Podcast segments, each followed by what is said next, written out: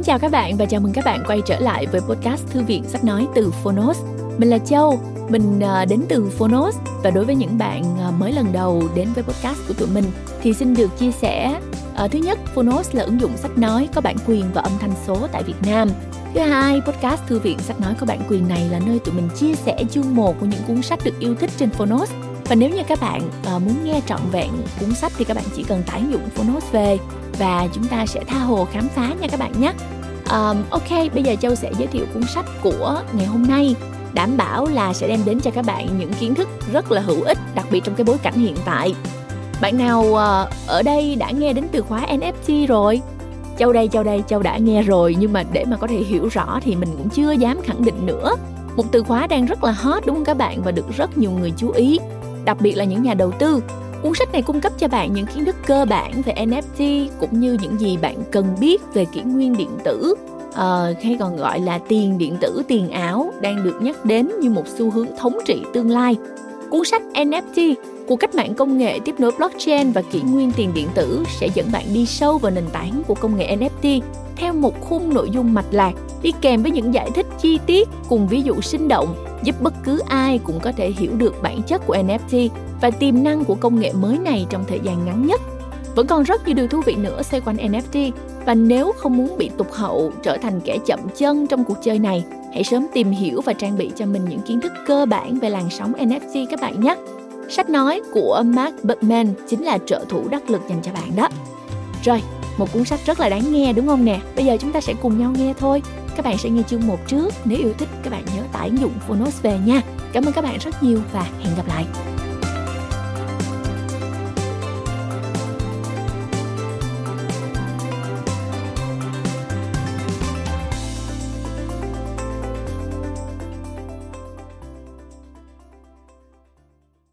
Bạn đang nghe từ Fonos. NFT, cuộc cách mạng công nghệ tiếp nối blockchain và kỷ nguyên tiền điện tử. Tác giả Mark Beckman. Người dịch Hạnh Dung. Độc quyền tại Fonos. Phiên bản sách nói được chuyển thể từ sách in theo hợp tác bản quyền giữa Fonos với công ty trách nhiệm hữu hạn văn hóa và truyền thông 1980 Books.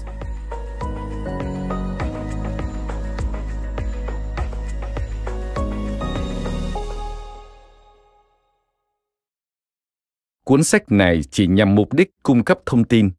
Không nội dung nào trong sách có ý nghĩa tư vấn về đầu tư tài chính. Dành tặng người bạn thân, người vợ vô cùng đặc biệt của anh, Alice. Dành tặng hai bạn nhỏ tuyệt vời của bố, Jude và Damaris. Lời tác giả.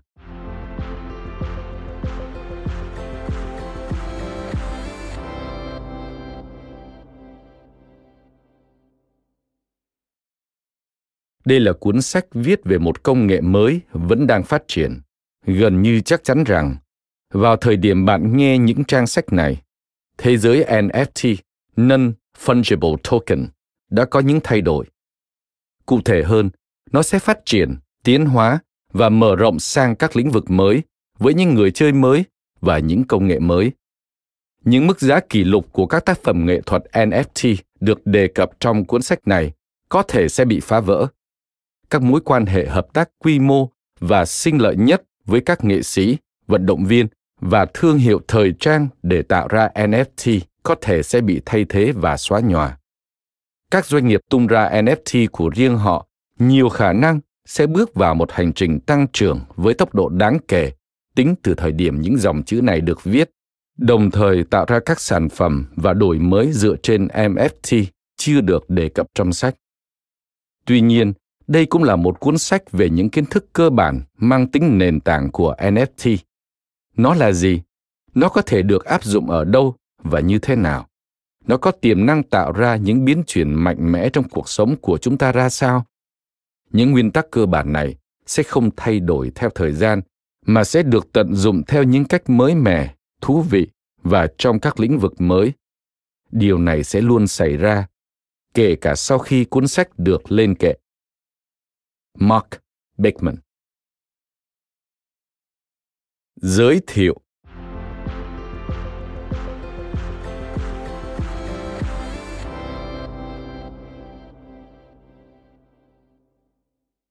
Cái gì vừa xảy ra vậy?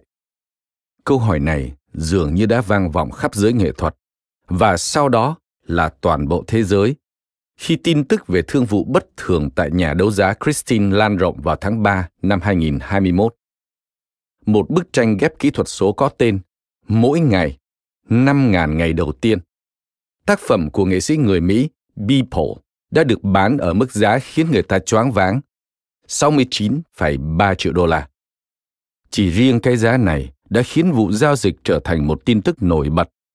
Nhưng vẫn còn một điều khác nữa, một điều khiến thương vụ này bước từ miền đất của những chuyện hiếm gặp sang vùng trời của những thứ có tiềm năng thay đổi cuộc chơi. Thứ mà Christie bán ra không được vẽ trên toan, chẳng phải một bản in, chẳng phải một tác phẩm điêu khắc, chẳng phải bất kỳ thứ gì có thể chạm vào, cầm nắm hay cảm nhận bằng xúc giác. Thứ được bán ở mức giá gây choáng váng kia là một NFT, tức Non-Fungible Token, token không thể thay thế. Về mặt kỹ thuật, nó là một file kỹ thuật số, nhưng không phải là một file kỹ thuật số bất kỳ. Tác phẩm bao gồm một token xác thực tính độc nhất của tác phẩm, giúp chúng ta truy được lịch sử quyền sở hữu về tận thời điểm nó mới được tạo ra. Với token này, tác phẩm sẽ không bao giờ bị sửa đổi bởi bất cứ ai ngoại trừ người chủ sở hữu mới, và đó hóa ra lại là một nhà đầu tư blockchain nổi tiếng.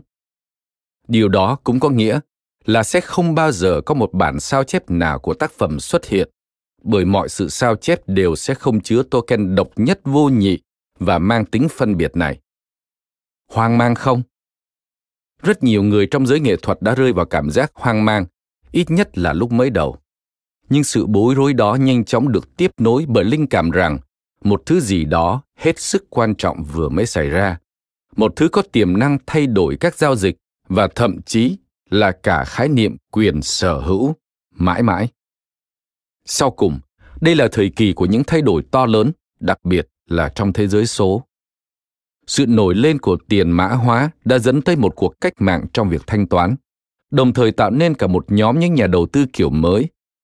Tiền mã hóa cũng tạo nên một thế giới của những giao dịch tài chính nằm ngoài sự kiểm soát của chính phủ, điều mà trước giờ vẫn là chuyện hoàn toàn bất khả thi.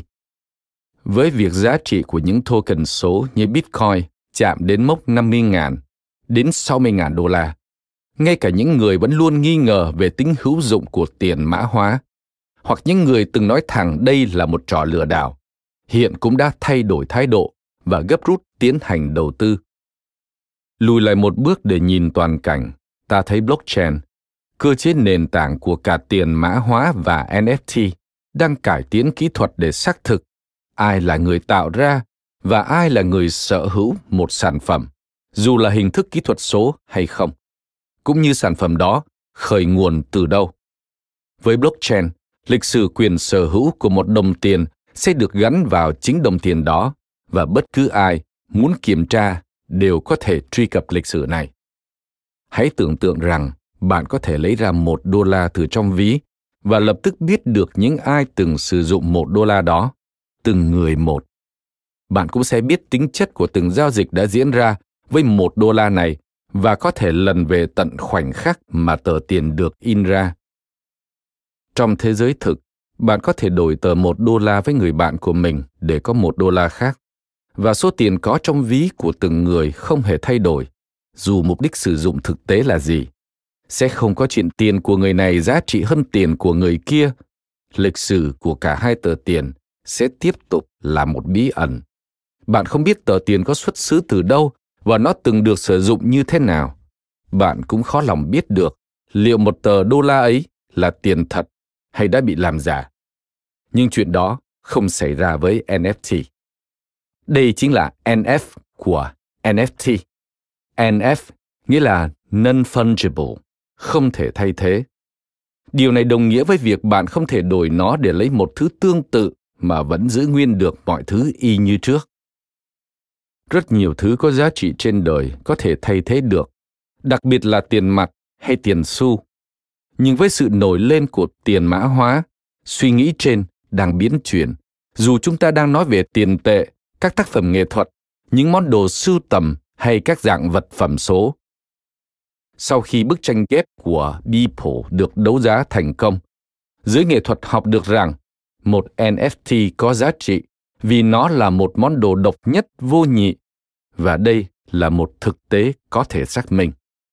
Một NFT tự bảo lưu tính độc đáo và riêng biệt của nó. Nó có thể tự chứng minh bản thân là một tác phẩm nghệ thuật có 102. Giống như chuyên gia thẩm định có thể xác định một tờ tiền là tiền thật, một NFT có khả năng tự làm điều này với chính nó. Một NFT có thể tự kể câu chuyện của mình, và năng lực này được duy trì chừng nào nó còn tồn tại. Ngay cả với những người chưa quen thuộc với khái niệm tiền mã hóa hay blockchain, thì sau thương vụ tranh ghép của Beeple, những miếng ghép cũng đã bắt đầu được đặt vào đúng chỗ. Đột nhiên, blockchain không chỉ xoay quanh những đồng tiền số như Bitcoin nữa. Bây giờ, nó sẽ xuất hiện ở mọi thứ. Trong giới nghệ thuật, những nhức nhối về các tác phẩm giả mạo sẽ hoàn toàn biến mất. Chủ sở hữu một tác phẩm có thể bán tác phẩm đó đi vào bất cứ lúc nào và hoàn toàn tin tưởng vào quá trình giao dịch. Người mua cũng sẽ hết sức tự tin vì biết chắc rằng tài sản mình mới mua về là hàng thật.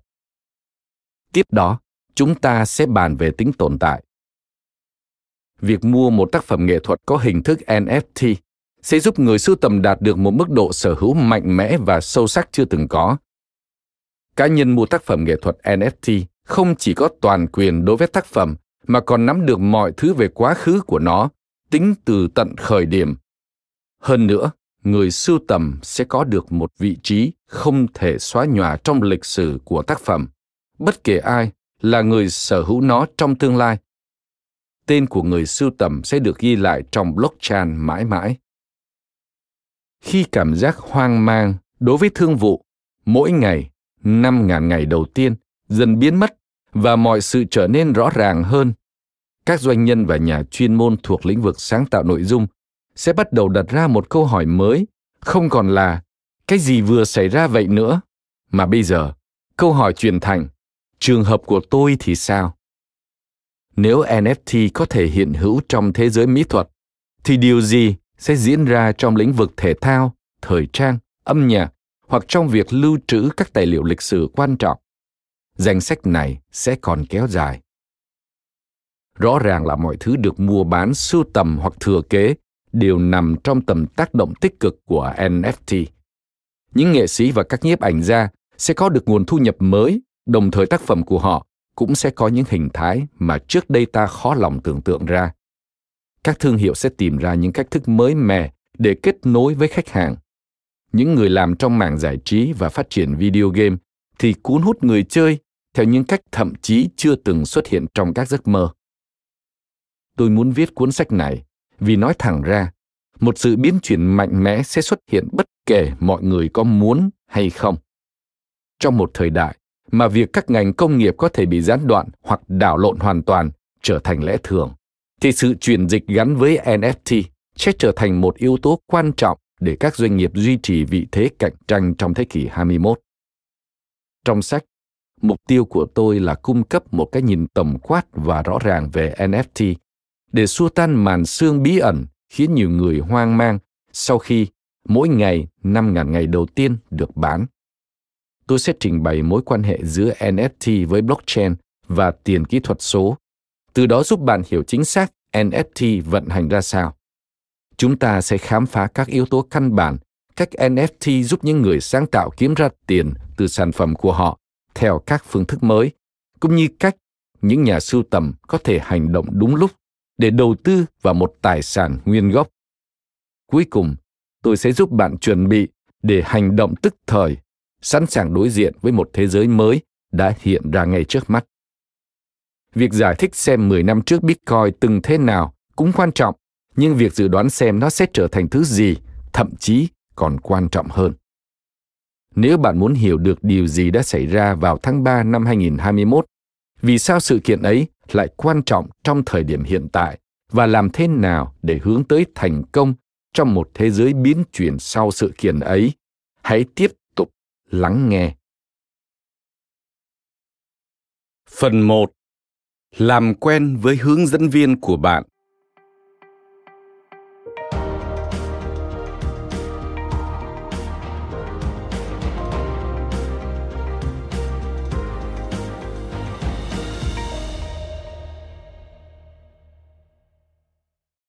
tôi là ai?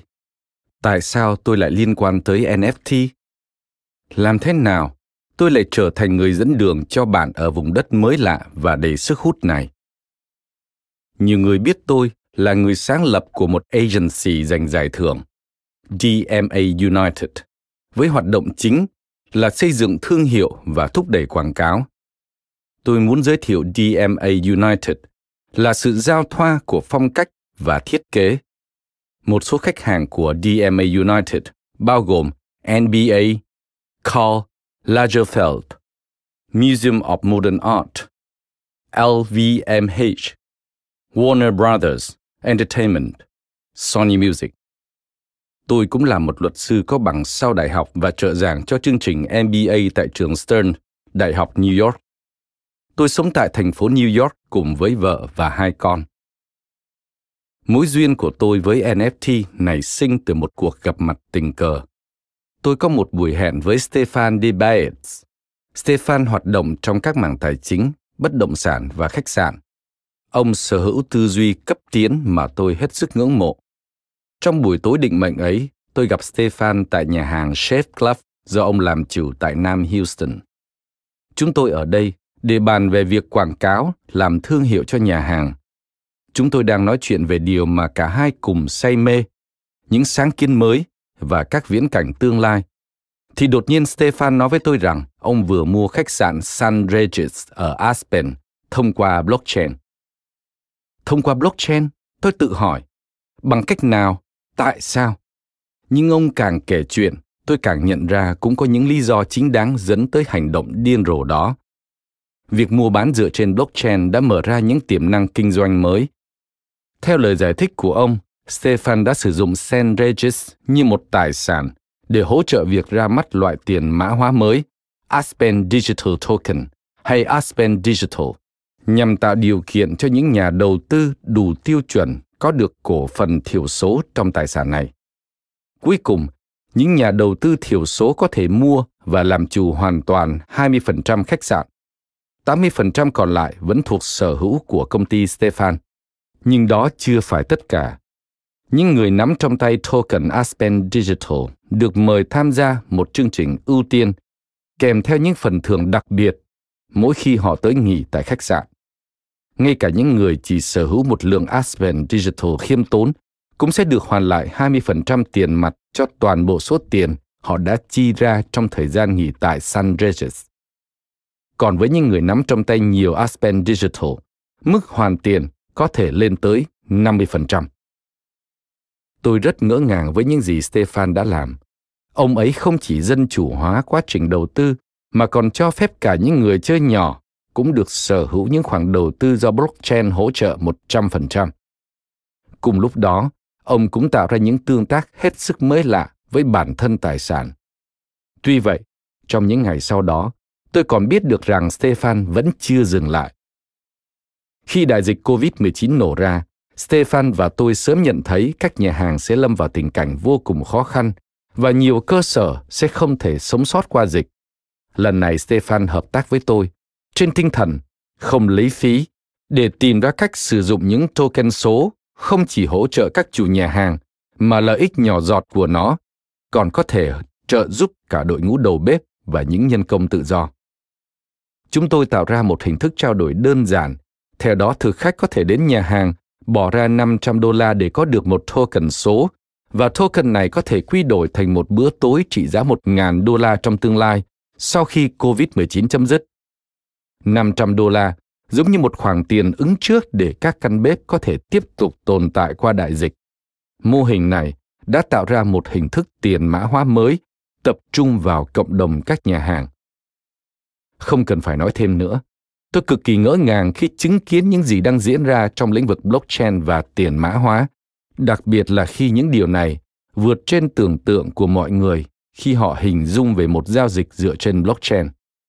Đang có những nhà cách tân thực hiện những điều hết sức mới mẻ, và tôi bắt đầu khám phá xem điều này có thể liên quan thế nào tới công việc của mình ở DMA United.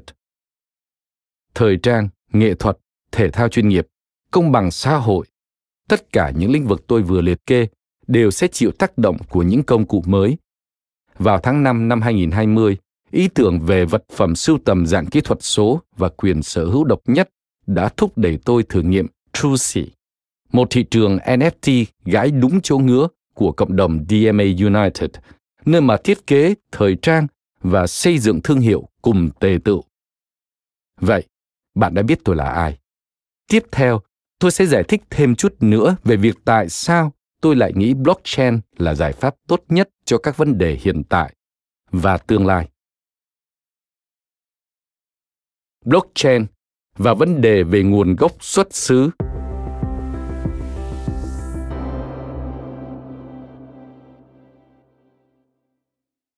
Blockchain là công nghệ để cách mạng NFT trở nên khả thi.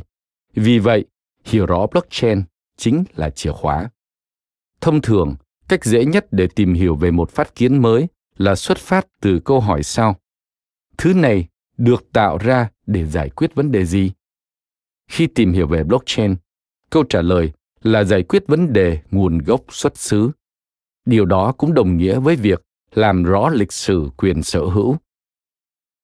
Blockchain là một sổ cái dạng số vẫn đang tiếp tục phát triển mỗi khi được sử dụng vào một việc gì đó. Nói tổng quát, việc sử dụng ở đây sẽ là một giao dịch tài chính. Không thể chỉnh sửa blockchain một cách vô lý và nó cũng không thể bị làm giả.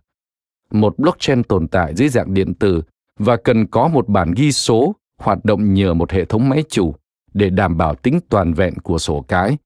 Mỗi khi một giao dịch diễn ra, nó sẽ được ghi vào sổ cái dạng số này. Sổ cái hoàn toàn minh bạch, nên bất cứ ai sử dụng công nghệ này đều có thể đọc được nó và xác thực rằng giao dịch đã diễn ra. Các giao dịch cũng được ghi rõ mốc thời gian và không thể thay đổi. Không có chế độ quay lại trong thế giới blockchain. Một giao dịch không thể bị đảo ngược, thu hồi hay tiêu hủy. Một thứ có thể được bán và bán lại, nhưng không có phím undo nào tồn tại. Các giao dịch blockchain cũng có tính nhất trí, đồng thuận, tức là mọi người tham gia vào mạng lưới đều đồng ý với hiệu lực cũng như tính chất ràng buộc của mọi giao dịch blockchain. Các giao dịch blockchain được bảo đảm bởi tất cả những ai liên quan tới chuỗi đều tham gia vào việc xác thực các giao dịch. Các loại tiền và token dựa trên blockchain phòng tránh được vấn nạn giả mạo nhờ vào sự minh bạch về công nghệ này. Nếu một ai đó cố gắng làm giả một block trong một chuỗi blockchain, mọi người dùng khác trong blockchain đó sẽ biết ngay lập tức. Điều đó cũng giống như việc nếu có kẻ cố làm mờ tờ $1 và in lên tờ tiền đó thiết kế của tờ $100, tất cả những ai từng sử dụng tờ tiền đều sẽ biết được ngay tức thì. Đây là một trong những lý do khiến một blockchain không thể bị hack, điều có nguy cơ xảy ra với một mạng máy tính. Hơn nữa, hầu hết các mạng lưới blockchain đều liên tục phát triển quy mô và thêm nhiều người dùng vào chuỗi. Điều này khiến các giao dịch trong chuỗi ngày càng trở nên an toàn, bởi sẽ luôn luôn có thêm những người dùng trông chừng nếu như một sai phạm nào đó xảy ra.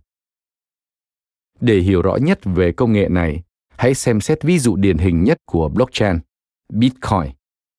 Chuỗi blockchain vận hành Bitcoin được tạo ra bởi một hoặc những người bí ẩn có tên Satoshi Nakamoto. Để tạo nên đồng tiền mã hóa này, Nakamoto đã phát minh ra cách để lịch sử của mỗi Bitcoin sẽ được xác thực dưới hình thức điện tử với một mốc thời gian số và một bản ghi về mỗi Bitcoin sẽ được lưu giữ trong một sổ cái điện tử. Thứ gì sẽ cấp điện cho sổ cái này? Câu trả lời là quá trình đào Bitcoin. Nakamoto thiết kế hệ thống sao cho bản ghi của mọi giao dịch Bitcoin được phân tán và bảo quản bởi một hệ thống các máy tính trên khắp thế giới đang tích cực đào Bitcoin. Chúng ta dùng từ đào, nhưng việc mà các máy tính này thực sự làm là xử lý một loạt bài toán phức tạp giúp duy trì chuỗi giao dịch trong sổ cái Bitcoin. Tại sao mọi người lại đào Bitcoin? Vì cứ định kỳ, những thợ mỏ sẽ được thưởng cho công sức họ đã bỏ ra, và phần thưởng là những đồng Bitcoin mới. Mô hình này có một số khuyết điểm, ví dụ như những vấn đề môi trường mà chúng ta sẽ nhắc đến sau. Nhưng nếu xét về khía cạnh đảm bảo tính toàn vẹn của Bitcoin, thì mô hình cộng tác, xác thực diện rộng này vẫn hiệu quả. Bitcoin giải quyết những khúc mắc về nguồn gốc xuất xứ, và nó cũng làm được nhiều điều khác nữa. Bitcoin không phải vật chất hữu hình. Nó không được làm từ một chất có thể sử dụng vào việc gì đó. Chắc chắn là ta không thể dùng nó để mua vàng hay bất cứ kim loại quý nào khác như tiền tệ truyền thống. Dù vậy, nhiều lợi ích của Bitcoin lại nằm ở khía cạnh không thể của nó. Cụ thể hơn, Bitcoin không thể bị làm giả theo bất cứ cách nào. Không có khái niệm một đồng Bitcoin giả. Tiền giấy có thể bị làm giả. Khi bạn cầm lên tờ $100, bạn không hề biết nó xuất xứ từ đâu. Bạn không biết nó được sản xuất tại Cục Đúc Tiền Hoa Kỳ hay được in ra từ một cơ sở làm tiền giả. Là một cá nhân chỉ chạm vào tờ tiền, bạn không biết được thông tin này. Nhưng với Bitcoin, thông tin ấy không những minh bạch, mà còn là một phần tạo nên sự toàn vẹn của đồng tiền. Bên cạnh vấn đề giả mạo, còn có những tên trộm. Một kẻ móc túi có thể trộm tiền từ ví của bạn, sau đó tự do tiêu tiền mà người nhận tiền chẳng biết gì. Các đồng Bitcoin lại không thể bị trộm theo nghĩa truyền thống của từ này, bởi bản ghi các giao dịch của chủ sở hữu đã được lưu vào blockchain. Bitcoin cũng ít bị ràng buộc với chính phủ hoặc cơ quan quản lý trung ương. Ví dụ, một chính phủ có thể đột nhiên tuyên bố rằng một tờ tiền có thể quy đổi sang một lượng vàng nhất định, và đây cũng chính là giá trị của tờ tiền. Hoặc đột nhiên tờ tiền không còn giá trị quy đổi như cũ nữa. Hành động này của các chính phủ có thể gây ra lạm phát, giảm phát, thao túng tiền tệ và những hỗn loạn khác tương tự. Bitcoin không được quy đổi sang bất cứ thứ gì hữu hình và sẽ luôn luôn có giá trị bằng với số tiền mà mọi người sẵn sàng bỏ ra để mua nó. Nó cực kỳ linh hoạt, dễ dàng bán ra và chuyển đổi. Bitcoin không thể bị mất giá bởi số lượng các đồng Bitcoin là hữu hạn và đã được định trước. Sau khi những đồng Bitcoin còn lại được đào, sẽ không bao giờ xuất hiện những đồng tiền mới được đưa vào lưu thông. Tính giới hạn này sẽ trở nên quan trọng khi chúng ta tìm hiểu kỹ hơn về lợi ích của NFT. Cuối cùng, chính phủ gần như không xuất hiện trong bức tranh Bitcoin, nhưng không phải là hoàn toàn không xuất hiện. Cần lưu ý rằng một số chính phủ đã thẳng thừng cấm việc mua bán các loại tiền mã hóa như Bitcoin. Các đồng Bitcoin có tính độc nhất, và một khi nó đã là của bạn, thì nó có thể là của bạn mãi mãi. Nhưng nếu một chính phủ muốn, họ có thể thu hồi toàn bộ những tờ tiền của nước mình và thay thế bằng tiền mới cập nhật. Áp lực này cũng xuất hiện khi thế giới nghệ thuật và thế giới tiền bạc giao nhau, tạo ra một địa hạt mà công nghệ blockchain và NFT là các yếu tố quan trọng hàng đầu.